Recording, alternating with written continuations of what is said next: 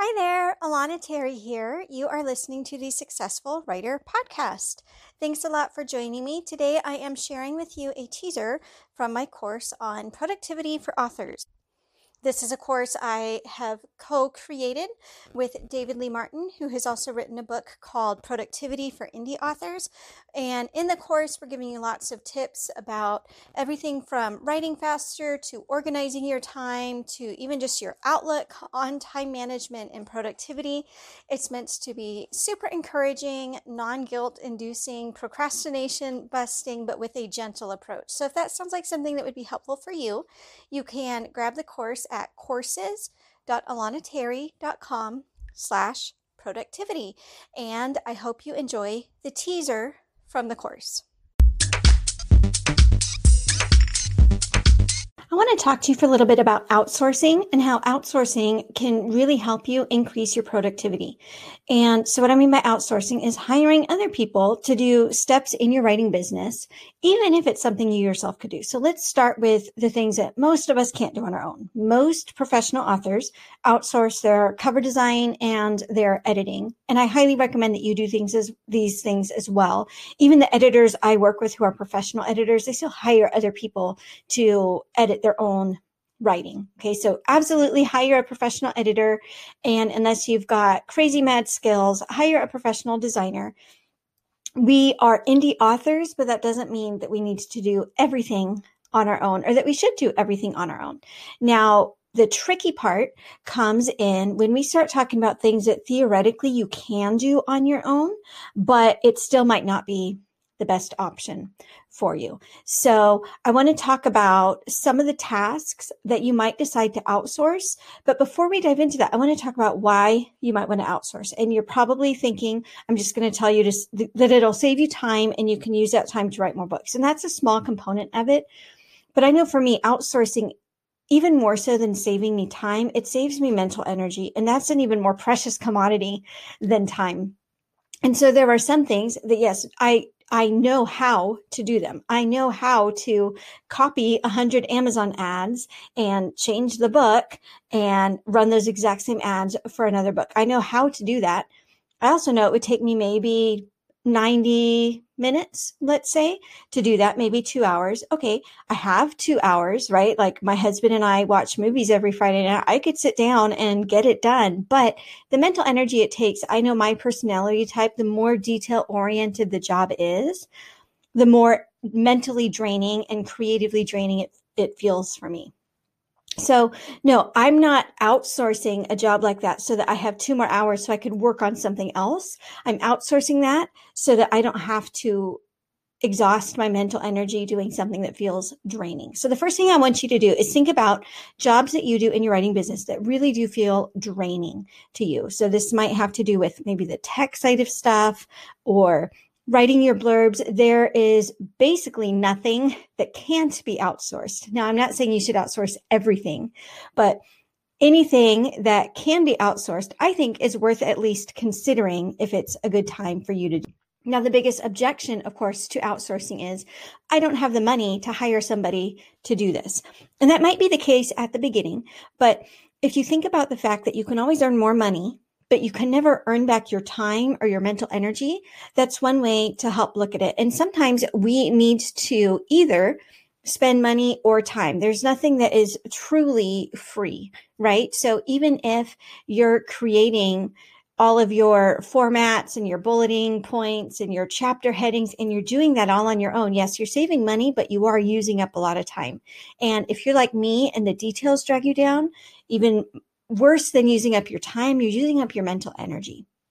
And it's hard though, because you can't quantify things like time and mental energy. I can't say, okay, my mental energy is worth a hundred dollars an hour. So if it's going to cost me a hundred dollars, it needs to save me, you know, an hour's worth of mentally draining work. There's not really a formula that you can use. Um, and so that's one reason why I think that we resist this thought. And so the easiest way to look at it is to realize that you're exchanging money for time and energy. And you can always earn back more money.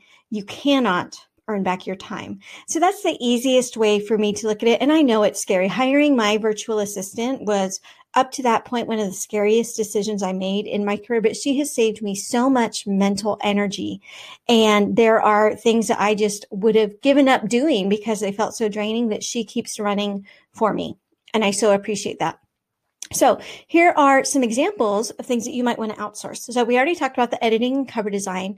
I think formatting for sure could fall into there. It can be one of those just draining things. Yes, technically we can all learn how to format our books, but it might not be the best use of our energy for, for most of us to do that. There are places where you can find fairly cheap help as well. And so don't feel like you need to either do it all yourself or put somebody on a 40 hour a week salary and hire a full time employee. There are tons of areas in between there that are going to be way less scary. And that's what I recommend. I recommend that when it, it's time for you to look for help in your business, that you find somebody and just hire them to help you work on like one or two projects, even if it's just for an hour or two. Sites like Upwork or Fiverr can help you match with the right person and then if you're a good fit, you can keep working with that person. And the other thing with outsourcing is don't get into the trap that like one person's going to do everything for you. I outsource a lot of different things to a lot of different people. So I have one person who helps me with my video and audio edits. I have another person who helps me with my lead pages and I have another person who helps me with my bookkeeping. And then I have my virtual assistant who does a lot of work for me, but she doesn't touch those other ones that I just mentioned. And so don't, don't think that you need to find like the one person who knows how to do all of these things. Just find somebody who's really good at this one area that you need help with. And if you're also, you know, going back to this fear of spending money, another way you can look at it, if this is helpful for you, is you're being a blessing to somebody else, right? You are helping to support somebody else. A lot of the people who are doing author services are authors themselves. So when you hire somebody who's another writer to do your book formatting, not only are you saving yourself a bunch of time and hassle, but you're supporting another indie author by giving them some money to do something that comes naturally and easily to them. So that's another way to look at it if you struggle in this area. It's also totally okay to think about what parts of your non-writing life can you outsource. So one incentive that I gave myself last year is that for every thousand words I wrote in a month, I paid myself a dollar into a special fund. And at the end of the month, I would hire someone to come and do a deep cleaning of the house. It wasn't huge in terms of, you know, a monetary investment and it saved so much mental energy to just know once a month someone was going to come in and help do that and it was a little bit fun for me because it felt like I was rewarding myself for working hard. And another way to look at it is, you know, supporting somebody else. I found another homeschool mom in my community. And I know that the fact that she's coming over once a month, not only is it blessing me, but it's helping her and her family out financially too. So in addition to thinking of things that you can outsource in your own writing business, there might just be some things that you can outsource in your life that are going to save you a little bit of time and energy so that you can either devote that time and energy to writing or just feel more relaxed, right? So it's not as if she comes and cleans the house for two hours and I make sure that during those two hours, I'm writing two hours more than I would if I were the one cleaning the house, right? Sometimes it's just having that extra energy and not having to worry about it that makes the biggest difference.